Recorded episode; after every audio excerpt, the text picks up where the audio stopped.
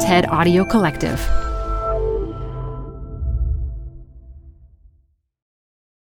Hi, I'm Debbie Millman.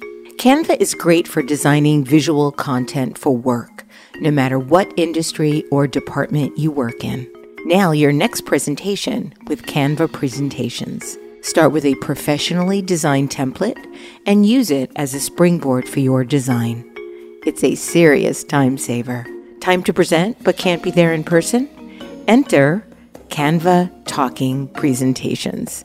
Record yourself presenting and add your talking head to your slides so your audience can watch your perfected presentation anywhere, anytime. Start designing today at canva.com. Designed for work. This episode is brought to you by Progressive Insurance. What if comparing car insurance rates was as easy as putting on your favorite podcast? With Progressive, it is. Just visit the Progressive website to quote with all the coverages you want. You'll see Progressive's direct rate, then their tool will provide options from other companies so you can compare. All you need to do is choose the rate and coverage you like. Quote today at progressive.com to join the over 28 million drivers who trust Progressive. Progressive Casualty Insurance Company and affiliates. Comparison rates not available in all states or situations. Prices vary based on how you buy. The camera's pretty big. Your face was hidden. You could be there, but not really be there. I'm in it, but I'm not of it. That's always been a kind of protective layer for me. From the TED Audio Collective, this is Design Matters with Debbie Millman. For 18 years, Debbie Millman has been talking with designers and other creative people about what they do, how they got to be who they are, and what they're thinking about and working on. On this episode, Lynn Goldsmith talks about photography and about the positive side of sexual attraction in the workplace. It's not that you have to act on it, it acts on you.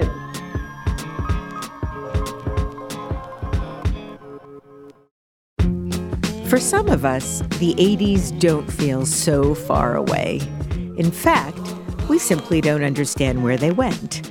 Well, fear not. They are alive and well in Lynn Goldsmith's new book of iconic photographs of musicians and performers, aptly titled Music in the 80s.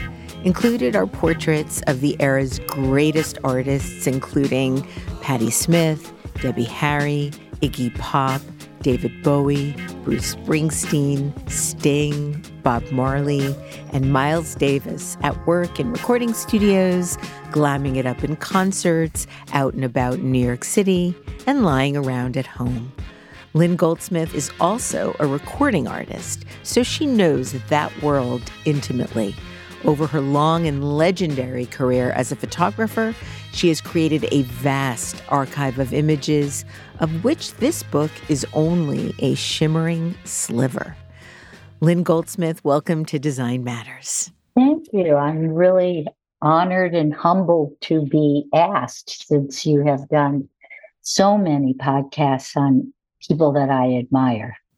Well, thank you. Lynn, I want to ask you is it true that you were a semifinalist in the 1964 Miss Teen America competition? Yeah, I have an actual piece of paper, like a diploma. Yeah, I was the runner up. If only the winner had died or something, you know, then I would have been Miss Teenage America. Uh, that's often the way I feel about being prom queen in my high school. I lost by one vote, and I found out later that my date actually voted for the woman that won, for the young woman that won.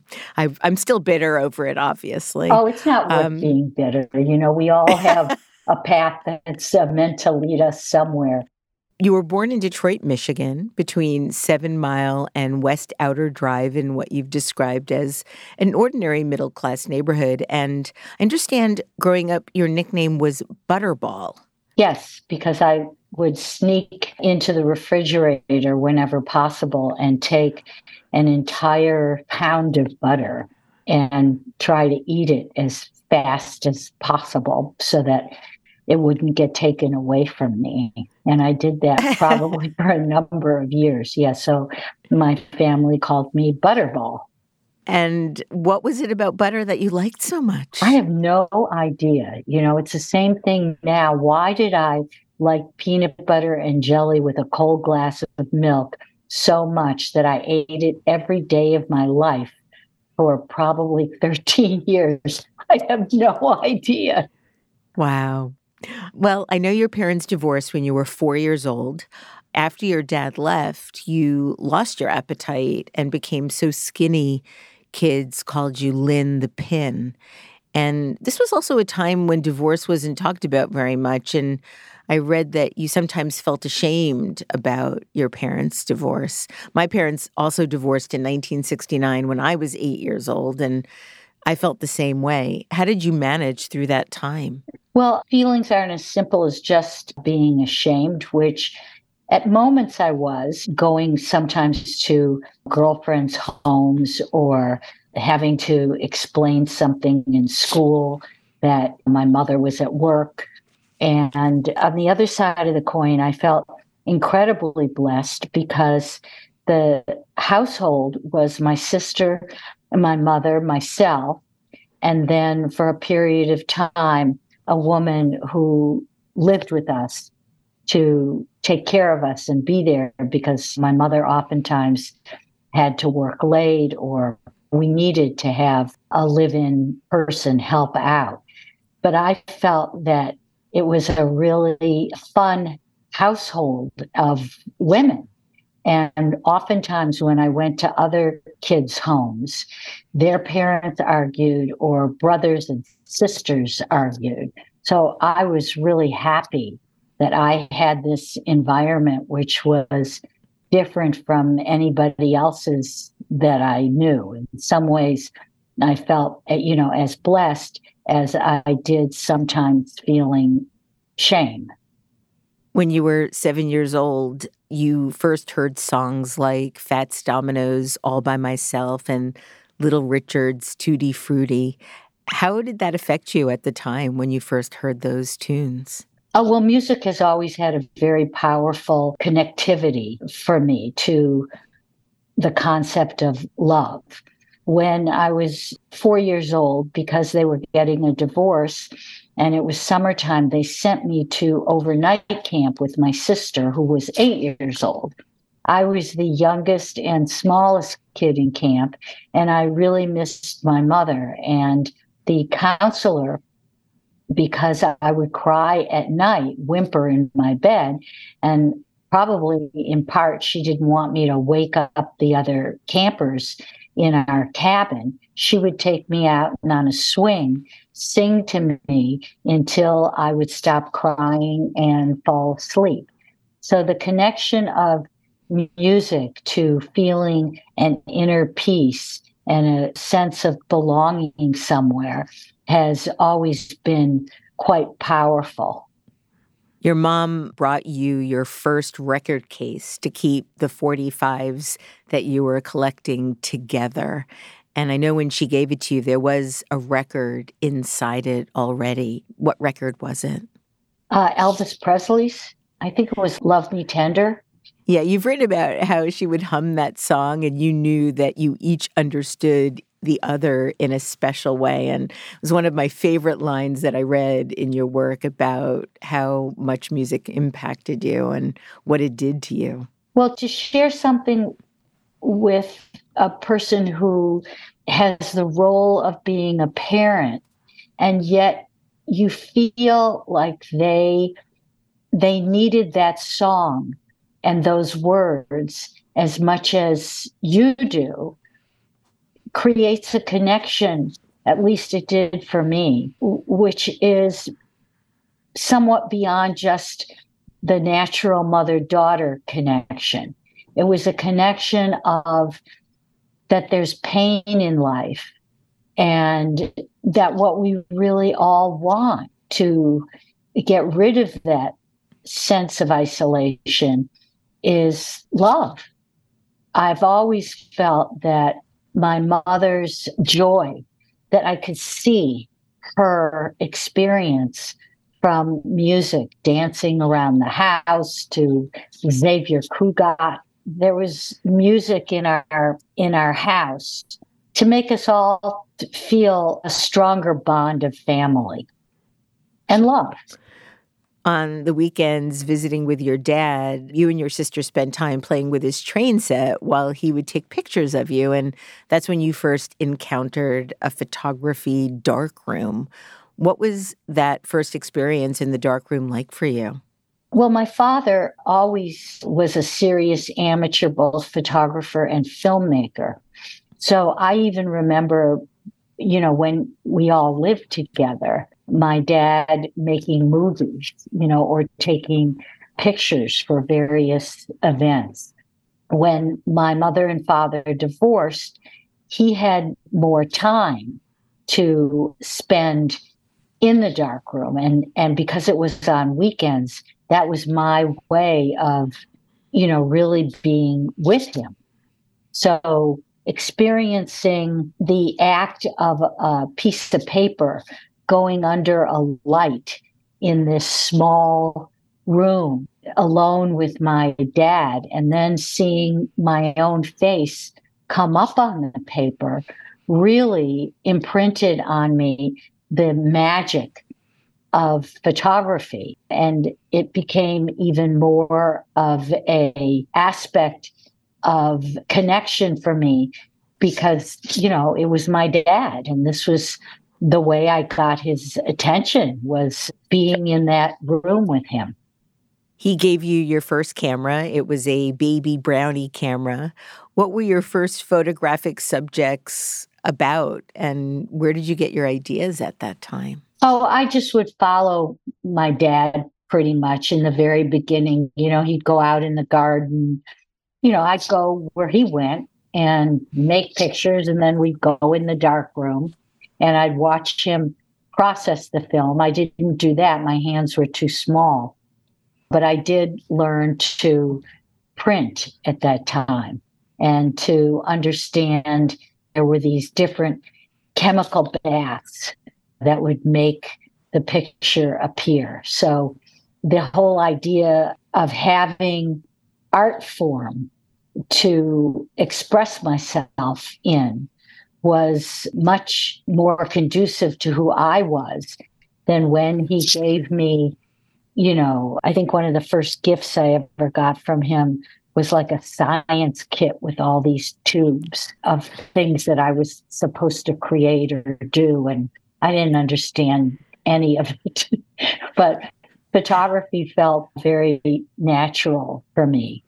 It also meant that when I was alone, my imagination, if I wasn't with my dad making pictures, and my mom was working, and my sister, being four years older, certainly didn't want to hang out with uh, you know such a little kid i could take pictures of my dolls and my dolls were my friends and i could dress them up. And then when i went to my grandmother's we could make some new outfits for them you know all, all of which when i look back on those experiences are very clear directives for what ended up becoming celebrity portraiture of dressing people up and playing with them. Your dad thought your photographs were so wonderful, he got you a grown up camera. Shortly thereafter, your mom also got you a turquoise transistor radio. I thought my dad got me that. Well, one of your parents. Yeah, my dad then, got me that radio. who got you the Gibson guitar? Oh, my mother. And when did you start performing and what kind of music were you making initially? Well, before I ever had the Gibson guitar, I really uh, wanted to play the piano, but we didn't have room, nor did my mother have the finances for piano lessons. So she got me this Magnus organ and I would play on that. But, you know, I felt it limited. I wanted something else. And when I saw people like there was a folk singer by the name of Lynn Gold at the same time as like Joan Baez, and you know, they were heroes. Same thing for Odetta. And so I wanted a guitar. My mom saved up and a guitar was cheaper cheaper than a piano. you've written about how Bob Dylan, listening to Bob Dylan, made you feel that being alive was about seeing your own life as a chance to learn, and that whatever emotion you might feel was temporary. Yeah. And I'm wondering if if that impacted your approach to writing your own music.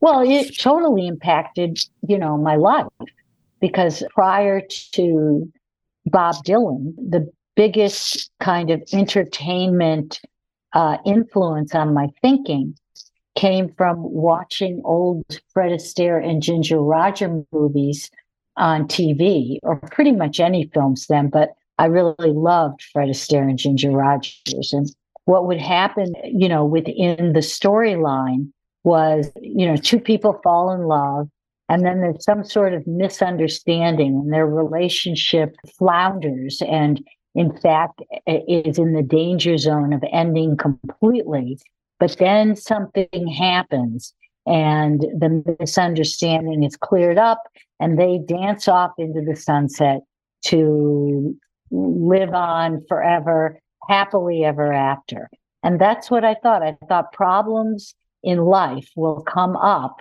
but that they get solved. That's the way that it works. And then you dance off into the rest of life. And with Bob Dylan's lyrics, I was able to understand and realize that what I thought was true was not accurate.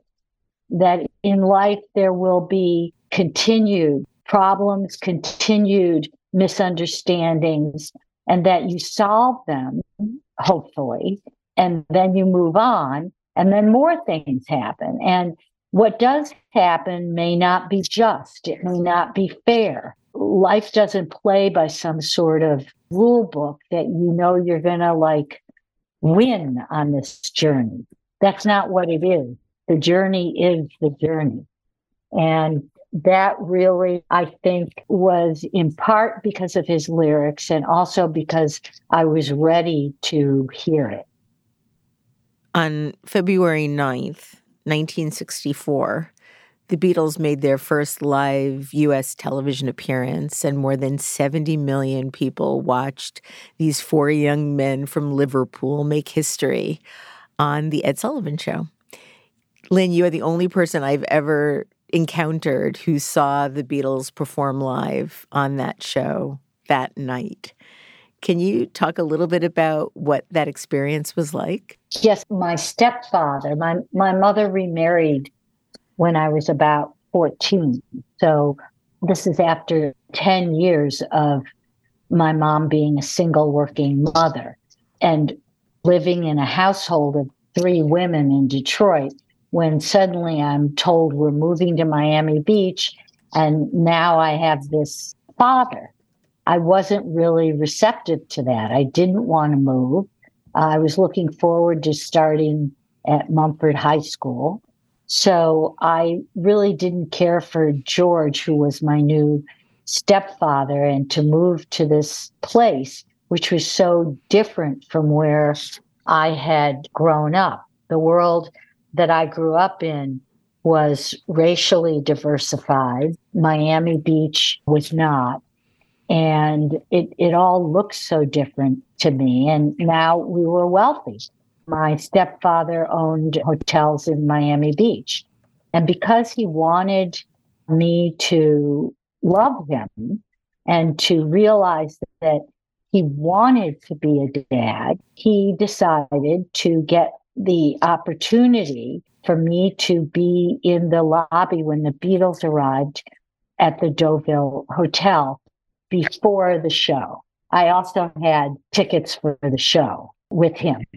I didn't want to go. My mother said that I said, George has no idea who I am. You know, uh, I'm a rhythm and blues girl. I'm Detroit. I'm Motor City. I have no interest in these wimps, the Beatles my mother said, Well, you know, Lynn, if I have to choose between George and you, I'm choosing George. So you better get your act together and go oh, wow. with George.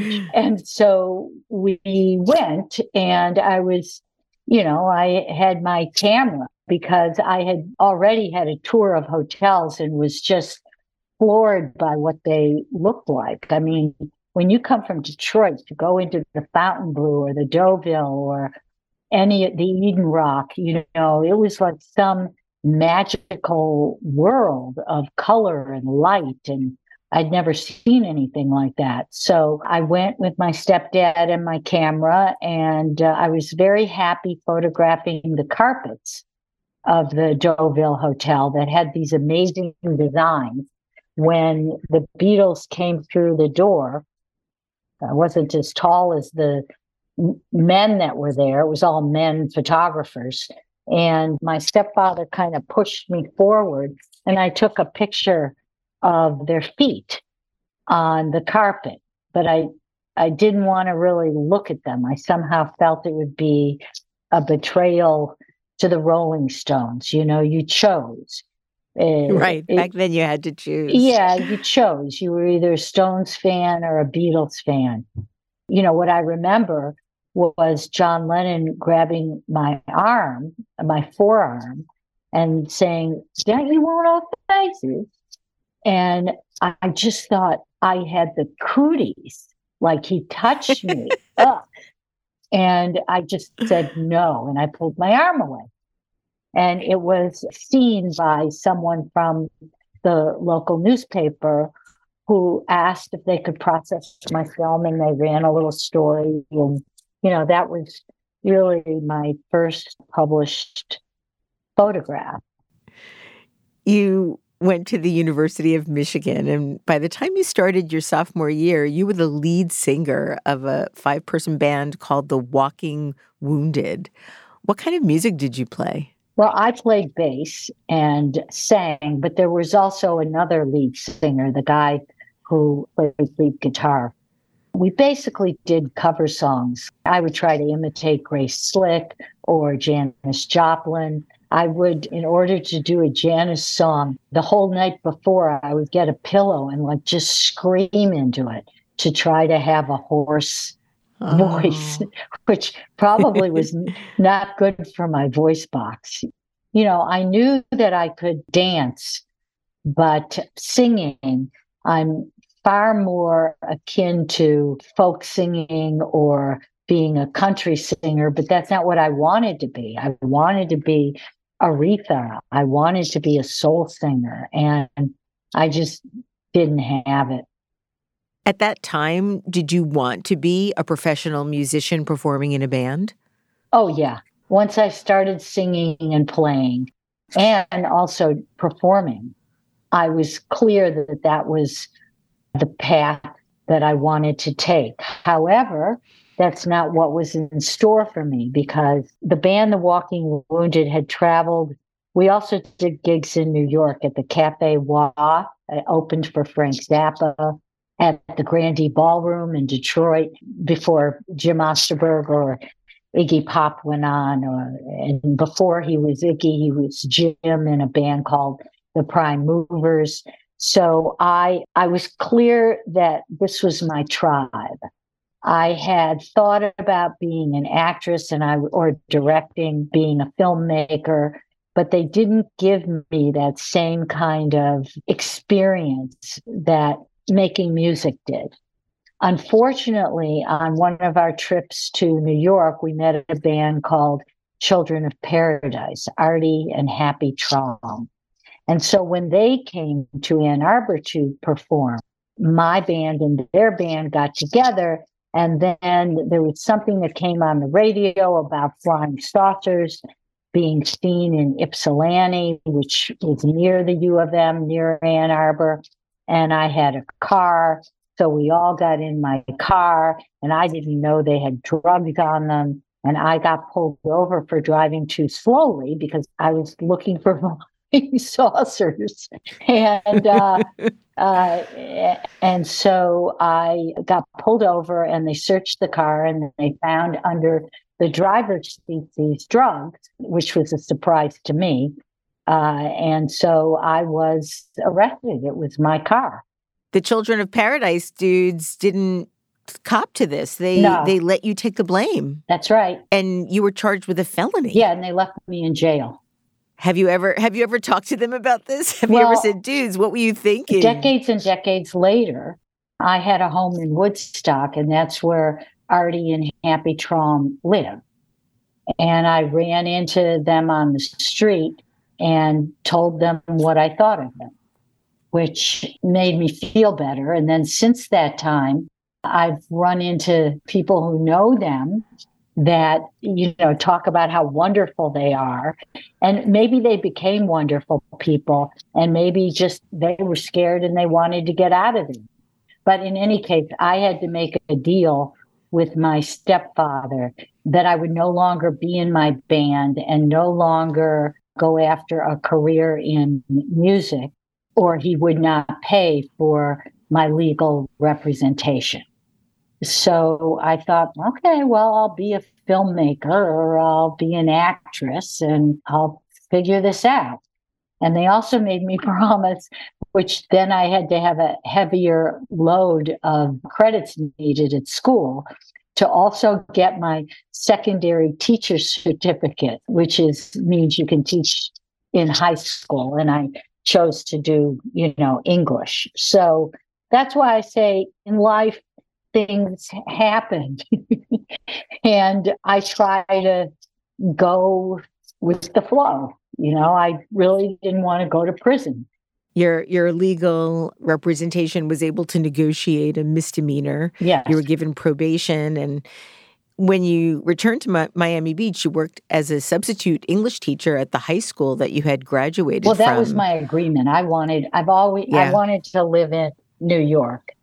And I had agreed when I made this deal that I would stop doing music and that I would get, in addition to my Bachelor of Arts degree, that I would get from the School of Education a teacher's degree, that I would then commit to six months of teaching.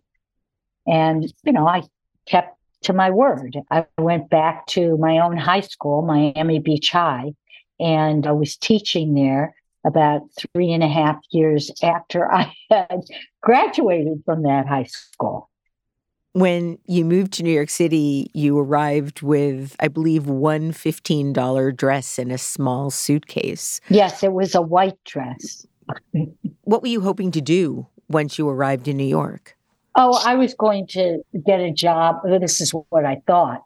Because by that time, you know, having studied film and television directing, at U of M and really falling in love with Jean Renoir, Godard, and many other French filmmakers, in addition to people like Fellini. I wanted to get a job at a film production company and then figure out the, the pathway to directing feature films. And when I went to all of these production companies, because that was what I wanted before going for television. I wanted, you know, just to make films. And all the production companies, because they saw that I had graduated in three years with two degrees, magna cum laude, they couldn't imagine that I would be someone who just wanted to run for coffee. And I think probably being female, they didn't think I could lift equipment or do a variety of things. So after being rejected by so many of them, I then tried to figure out, okay, well, how do I get into television? And I had met someone who later on married Bill Murray, Mickey. And she told me she'd gotten a job as a tour guide at NBC. And after like six months, they move you into being a production assistant. Well, I'm someone who, you know, I mean, to graduate in two years with three degrees, I mean, in three years with two degrees, and to also during that time have been on the road with a band. I'm not someone who wants to take six months as a tour guide. So I did audition for the job and I got it, but it only took me 10 days then to get a job as a writer on a television show called Personality because, you know, the guide job got me into the offices and on TV sets and I met the people on the show personality, which was just about writing questions for contestants to answer. And so I kept bringing them questions. And then they finally just said, Oh, let's hire her. So I had that job until I hated it and uh, went looking for another aspect of TV that I could be in, or felt myself being drawn back to the world of music, basically because, you know, that was where I felt my tribe was. Those were the people that I felt were most like me. So from there, I knew that Iggy was then on Elektra Records and the MC5. And there were only about 10 people who worked at Elektra Records at the time. And I, I had heard that Danny Fields, their publicist, who I had met back in Ann Arbor when he came to see bands there, and that's how Iggy and the MC5 got signed, that he was leaving. So I thought I would try to get his job. If I was going to be writing, I'd rather be writing and maybe making films of the musicians because I had ideas about how to promote music with films. So I presented it to Jac Holzman and I got hired at Elektra Records. And the story kind of goes on from there. Hi, I'm Debbie Millman. Canva is great for designing visual content for work, no matter what industry or department you work in. Now, your next presentation with Canva Presentations. Start with a professionally designed template and use it as a springboard for your design. It's a serious time saver. Time to present but can't be there in person? Enter Canva Talking Presentations. Record yourself presenting and add your talking head to your slides so your audience can watch your perfected presentation anywhere, anytime. Start designing today at canva.com. Designed for work. You're growing a business and you can't afford to slow down. If anything, you could probably use a few more hours in the day. That's why the most successful growing businesses are working together in Slack. Slack is where work happens, with all your people, data, and information in one AI powered place. Start a call instantly in huddles and ditch cumbersome calendar invites. Or build an automation with Workflow Builder to take routine tasks off your plate, no coding required. Grow your business in Slack. Visit slack.com to get started. I want to talk to you about your remarkable career in photography, but I also want to ask you about the work that you did with the band Grand Funk because I think it's a really remarkable story about one of the first times a band was very distinctly repositioned. You know, we can look back on it now and say that's what you were doing. I don't know that anybody would have said it specifically in that way at that time, but it was really revolutionary. You came up with the idea to make an album focused on the theme of being an American band. You inspired them to write We're an American Band, the song, the classic song, catapulted them to the top of the charts. You also worked on the design of their albums, the band's visual identity, including all the graphics your work changed the trajectory of their career but you had also never done that kind of work before. Oh, what sort of um, I had at Elektra Records, and but but not to that scope.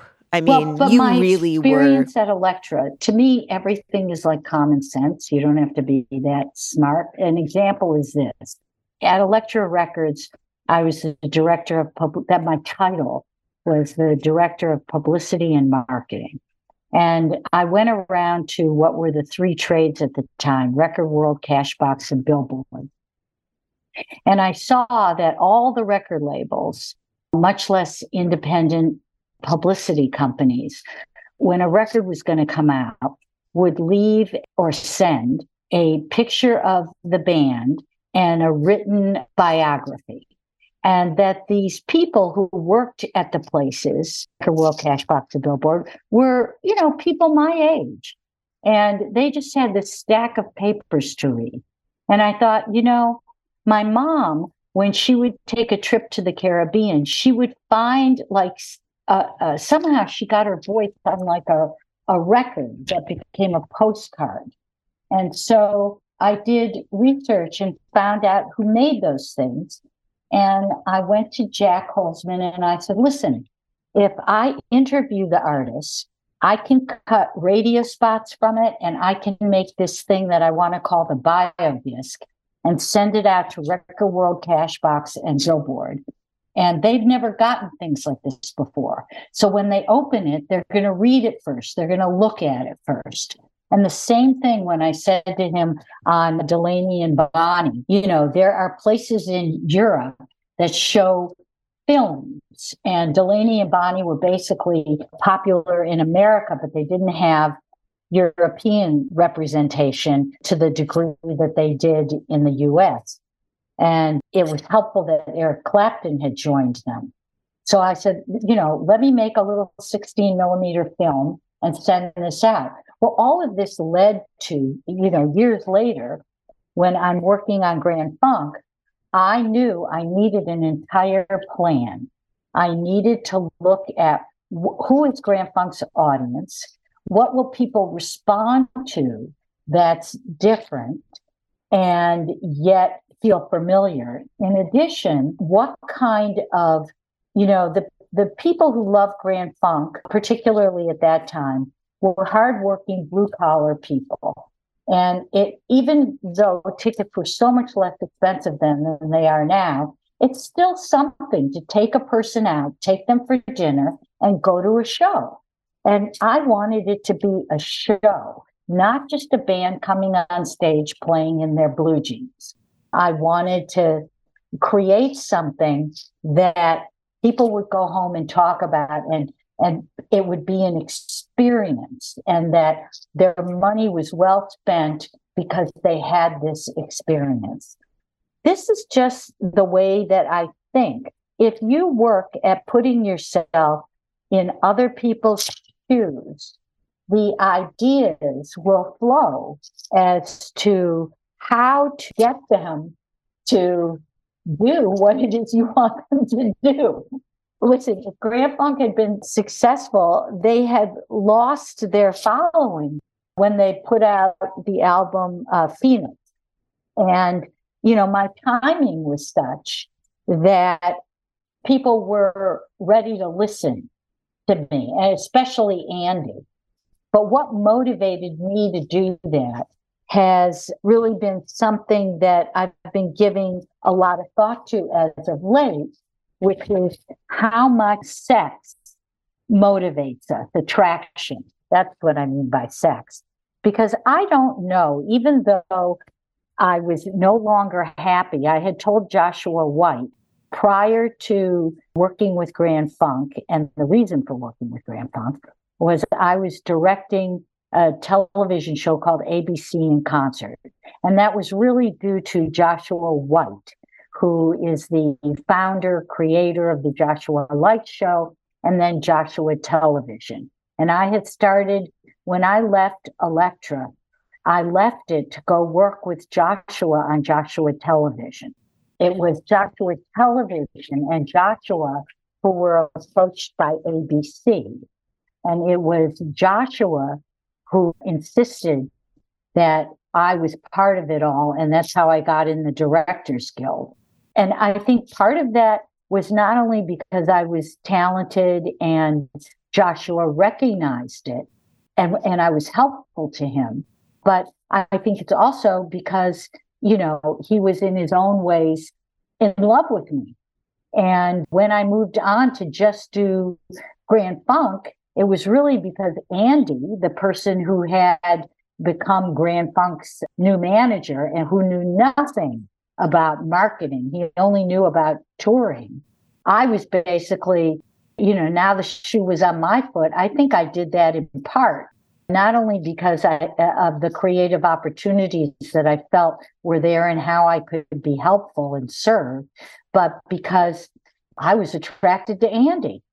So, how much of what we do or or risk oftentimes has to do with that. And now that I'm going on 75, I can see how, and I'm happily married. I'm not, you know, the sexual, the attraction aspect of various things in work aren't there for me. It's powerful to note that because it's such an energy force that can get you going, it, get your creativity going. It's not that you have to act on it, it acts on you. So I just wanted to address that now because it's something that I've been thinking about. You have had a remarkable career and have photographed perhaps thousands of some of the world's greatest, most interesting performers, artists. You've had friendships with those some of those musicians. Certainly, your relationship and friendship with Patti Smith comes to mind. Um, you also had romantic relationships with some of them: Sting, Bruce Springsteen, David Byrne. How much did those relationships impact the kind of portraiture you did with those specific people? Well, I think that when you're working with someone who is a friend, much less a lover, you have opportunities to, you know, just be shooting all the time, making pictures, being part of something. Also, in the friendship or in the love relationship, feeling like you're serving a purpose to help them, to help further them along. You know, in part, my job, whether I know the person or I don't know the person, is to help them in front of the camera to really feel comfortable and that they are in control.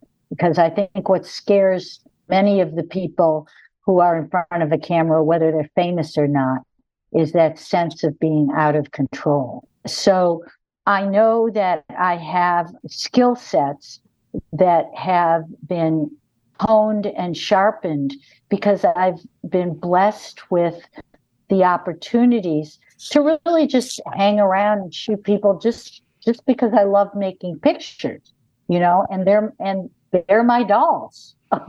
and this is playtime. so, you know, all of that is incredibly fortunate. It's true I have photographed thousands of musicians over decades. But I've also photographed authors, not just people who are in entertainment in front of the camera.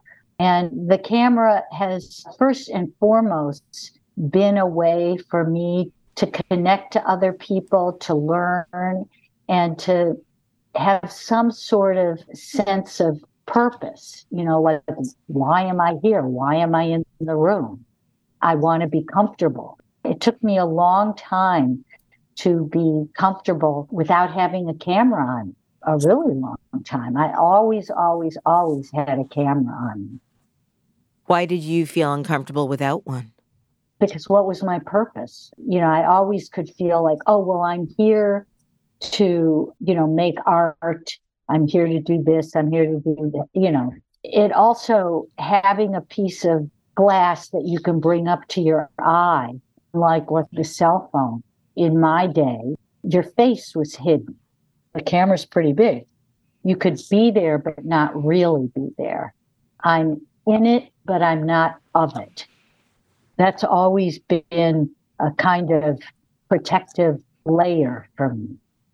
One thing that really struck me at the beginning of your career, you stated that you never really experienced what it meant to be a professional photographer until you got a call in 1976 to photograph Bob Dylan and Bette Midler.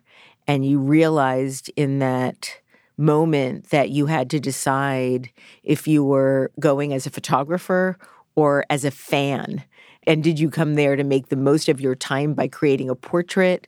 Or did you come there to meet Bob Dylan? How did you navigate being both a fan and there for a professional purpose? Well, you know, I knew I was a professional photographer, but more than that, I had a sense of self where, for the most part, when I photographed anybody, I felt like I had a lot to offer, that I'm very smart, very fun to be with, that I understand that time is valuable and I'm going to make the most of it for myself as well as for whoever is in front of the camera. That being said, there had only been two people in my life that I would have said I was a fan of. And what I mean by being a fan of is that I would not know what to say. I, I, that's not who I am. And those people were, were Fred Astaire and Bob Dylan. End of story. Nobody else ever intimidated me. I never thought anybody was better than me. In fact, obnoxiously, I felt I was smarter than most of the people that I photographed, that I had better taste in clothes, that I had a better life, that I had a better value system. Um, I didn't yearn for fame you know, I just thought I always have something to learn here, but I have a pretty strong sense of self. And I was concerned when I went to photograph Bob Dylan because that shook me. I was in the back of a cab and I kept saying, I'm going to shoot Bob Dylan. I was trying to bring myself, I'm going to shoot Bob Dylan, say it out loud so I could hear it and get it in my head. And the cab driver pulled over and said, I don't want no assassins in my car. Get out. And I went, No, no, no, I'm a photographer. And uh, I knew when I was in the elevator and I knew that recording studio that when the doors opened up, I'd be right there in the control room. I knew in the elevator I had to make that decision. Was I a fan or was I a photographer? to walk in that room and to be a fan of Bob Dylan, I wouldn't make the same kind of picture. It wouldn't be my picture. And I realized that when I walked in, and I knew I had to go right to Bob, otherwise, somebody might stop me from shooting. And I didn't know if the person who invited me there had actually asked Bob. And I don't make photographs of people who don't want to be photographed. So I walked right up to him and I said, put my hand. And I always taught this to people who worked for me or who I trained in photography. No matter who it is, put your hand in theirs, shake their hand and say, Hi, I'm so and so. And that I think puts you on a certain level with that person. And he said hi. And I said, you know, I'd like to make some pictures. And Bob responded by saying, I'm really sorry, but uh, I have a photographer here and no, you can't make pictures. So I said, well, uh, with one photographer, you get one point of view. And with two photographers, you're going to get two points of view. So I can shoot, right? And he saw, I mean, that's how I said it. You know, he saw my determination. He saw I was smart. He saw I wasn't going to be pushed around. And he went, Yeah. you know, I say take a positive approach, not like, oh, could I just wait here and then maybe later we could do some pictures or blah, blah, blah. I don't know where I get that from, but if you create the situation for a person to say yes, you're far more likely to have them say yes. It just always made common sense to me. Talk about calling Miles Davis a bastard. Well, that wasn't my best moment. Would you rather not? No. It's a fascinating uh, memory for me because it's always so clear an answer when I'm asked, you know, what's the most horrible experience you had photographing a celebrity? What's the best experience? And the most horrible and the best experience are the same experience. It was Miles Davis. It's a rather long story because the shoot itself, it was like eight hours before I ever got off of the picture. Um, he put me through a lot of testing. And finally, I really couldn't take it any longer. We were supposedly ready to shoot, and I had on Bulgarian folk music. And he said, Take off that music that was when I said, You really are a bastard, aren't you? And I hated him. I felt that I had kind of prostituted myself by hanging around for eight hours and letting this guy test me and not just do the work. And I was upset with myself. He said, Son, his, his kid was there, Son, get me my horn. And my heart was so filled with like, you, I can't wait to get out of here, get this shot. You disgust me. He picked up his horn and he started playing right to my face. And I literally felt my hatred melt, literally melt. And the skies broke loose because there were like thunderstorm type skies, and the sun burst through. And it was the, one of the most magical moments. It was going to the low of the low and then the high of the high, where as he played and I shot, tears were running down my face because I was absolutely positive that I was seeing Gabriel, that this was Gabriel oh. blowing his horn, and that I was like the most blessed person in the universe to be there at that moment. And the photographs are beautiful, by the way. the moment was even more beautiful. I want to talk a little bit about before I let you go. I have to talk about your your latest book, Music in the '80s. I read that when you were first approached by your publisher to produce a book on the photography and the music of the 1980s, you were less than enthusiastic. Oh yeah, I didn't want to do it anyone in my age group. And I proved it with the quotes that open up the book. my favorite is Chris Steins, who said the 80s murdered what was left of the 60s. yeah, Chris and I are the same age. And if you look at it, it was really fascinating to me how I decided when it was my editor at Taschen who first asked me to do it. The book is published by Rizzoli. And it only happened because Taschen had asked me to do a book on the 80s. And I went, oh, the 80s. I don't want to do the 80s. And he said, please just put something together that I can show Benedikt Taschen. So as I started to think about it, I thought, wait a minute. Whenever I kind of lump something and have an overall attitude about it, I should really look more deeply into that. And so I started putting together the pictures, and I realized in the process of doing it how many different kinds of music were all popular in that 10 year period. And that that's the only 10 year period in history that I can think of where not only were the older forms like rhythm and blues successful, but where jazz, where hip hop, rap, electronic music, there's so many different forms, ska music, all had popularity. Reggae music, the music of the police, and then what Michael Jackson was doing, what Madonna was doing, pop music, you know, that changed. And so I really got into it.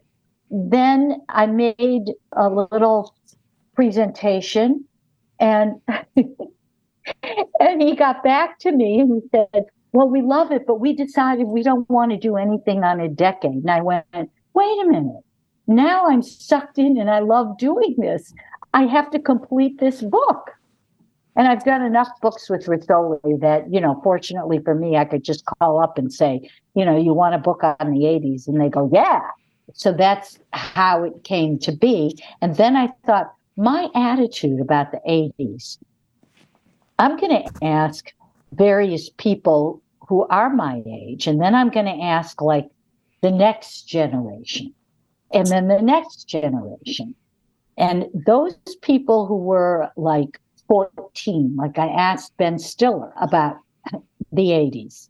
And his answer was that of, you know, this was his decade, just like the 60s was my decade. Yep. That was really fun to do, to go around to different generations of artists, both artists in the book and then artists who were influenced by people in the book.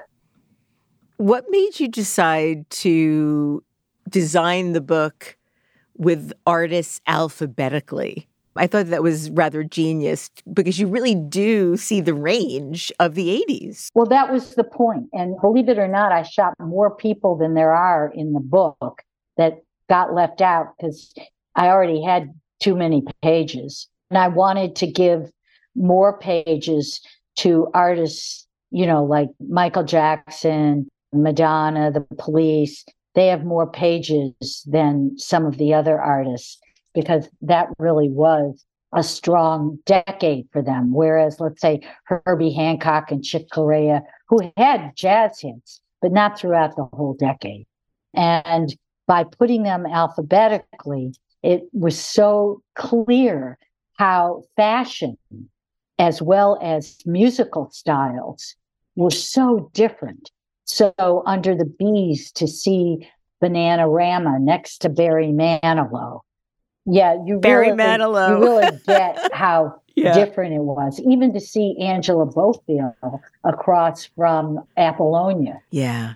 And it was great to see photos of Apollonia. finding the alphabet a way of really a vehicle to express how diversified the decade was was fun to do.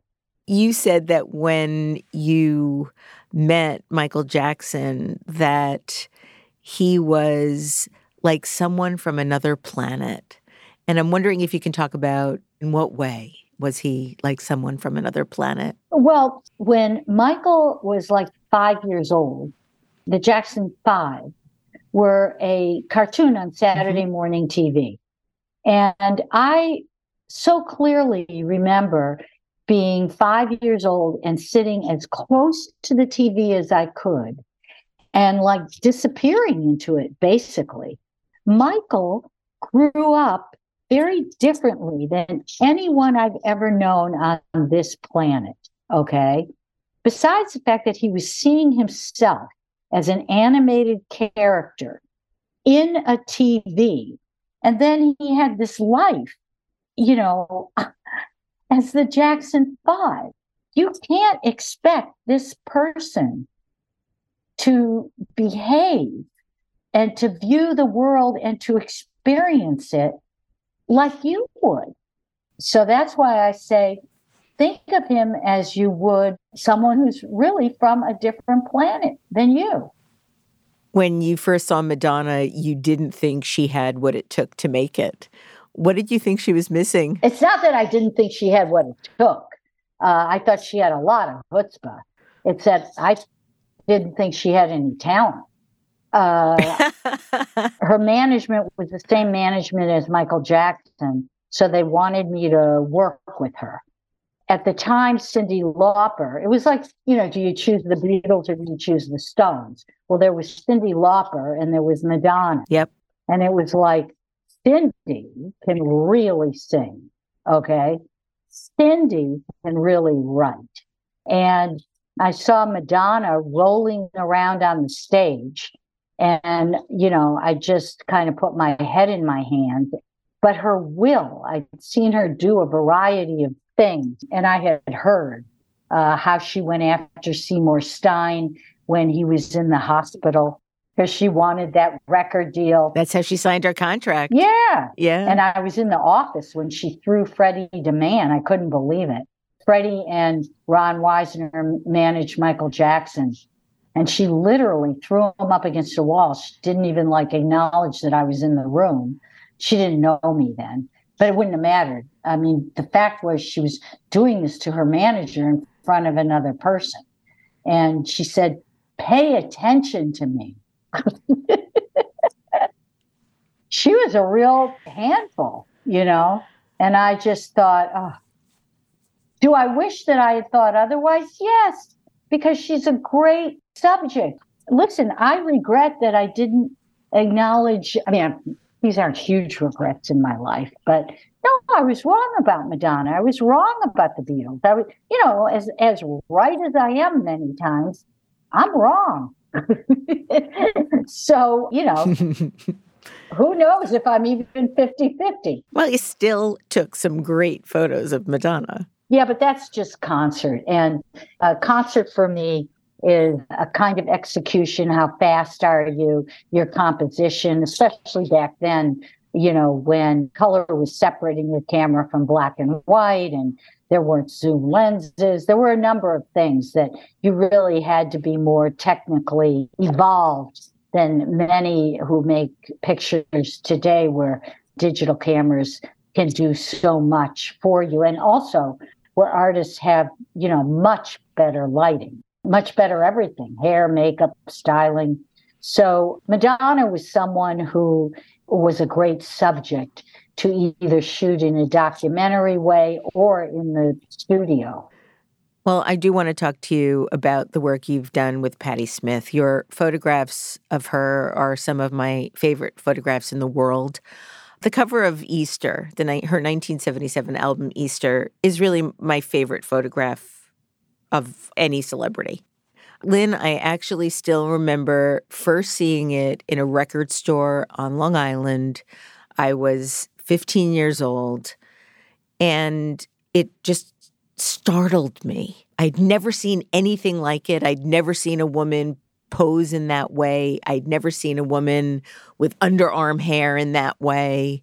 I understand when you were shooting the cover, I think you were influenced by Dante Gabriel Rossetti's palette that he used in in the painting The Annunciation. How did that influence what you were doing? What was it like to to shoot that photograph? Well, when when I shoot anything, I do research. That's the fun part. You know, I want to reflect the contents of the album and the intent of the artist who made it. And with Patti, and with actually many artists, when I shoot something, I might have something in mind, they might have something in mind. But I try a lot of different things, and it's not until the shoot is over and we're going through it where some pictures that you might have thought would be the cover are better as publicity pictures. And then other pictures just stand out as the cover. So I was being very, very conscious about picking a color palette that reflected the Father, the Son, and the Holy Ghost. The blood of Christ, the red, the white of the purity, those colors all, there are values, meanings assigned to them. And from there, I think we were moving on to the publicity pictures. And I really was intent on having the public be able to see Patti as feminine I mean, she's still Patti. That's the underarm hair. You know, she's authentic, natural. No one really knew, especially because of Mapplethorpe's on horses first yeah. cover in the shirt mm-hmm. and in other covers. After that, there was I'm blanking the name. Oh, Radio Ethiopia. I had the back cover on that one, and Judy Linn shot the front cover, and Patti didn't really look pretty. Again, she was very androgynous and between that time, Patti had fallen and broken her neck. There were times where I helped to take care of her and would help bathe her. And Patti had like big boobs, you know. She had boobs, she had, you know, she had a great I thought she had a great body. And I wanted to show that. I wanted to express the girl in her, the feminine. And so she brought along that kind of leotarded, you know, the undergarment. Yeah, I think that was given to her by Robert Mapplethorpe, actually, from what I've yes. read. Yeah. Yeah, she brought that along. She was probably going to wear it under the white dress. So that's how that happened. But my my favorite pictures are always when the artist and I then look over them and we pick what the cover will be and give it to the record label. That photograph of Patti Smith has so much context and mystery and magnetism. How do you? Well, that's Patti. well, you capture that moment. Do you know in that moment that that's the photo?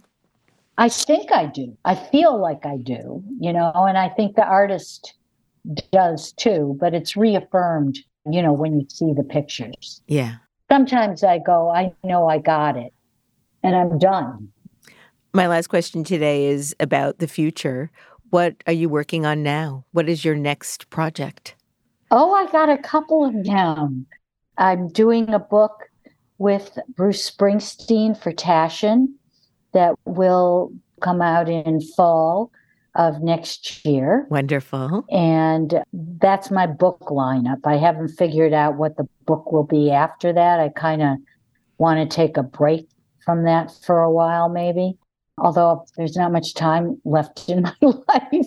So maybe I there's no time for breaks. Lynn, I'd like to close the show today by sharing something you've written that truly moved me about the nature of your work and the power of music. You stated that you've realized how the music that flows through a person has little to do with their conscious awareness of what they're singing about or playing, and that it doesn't matter.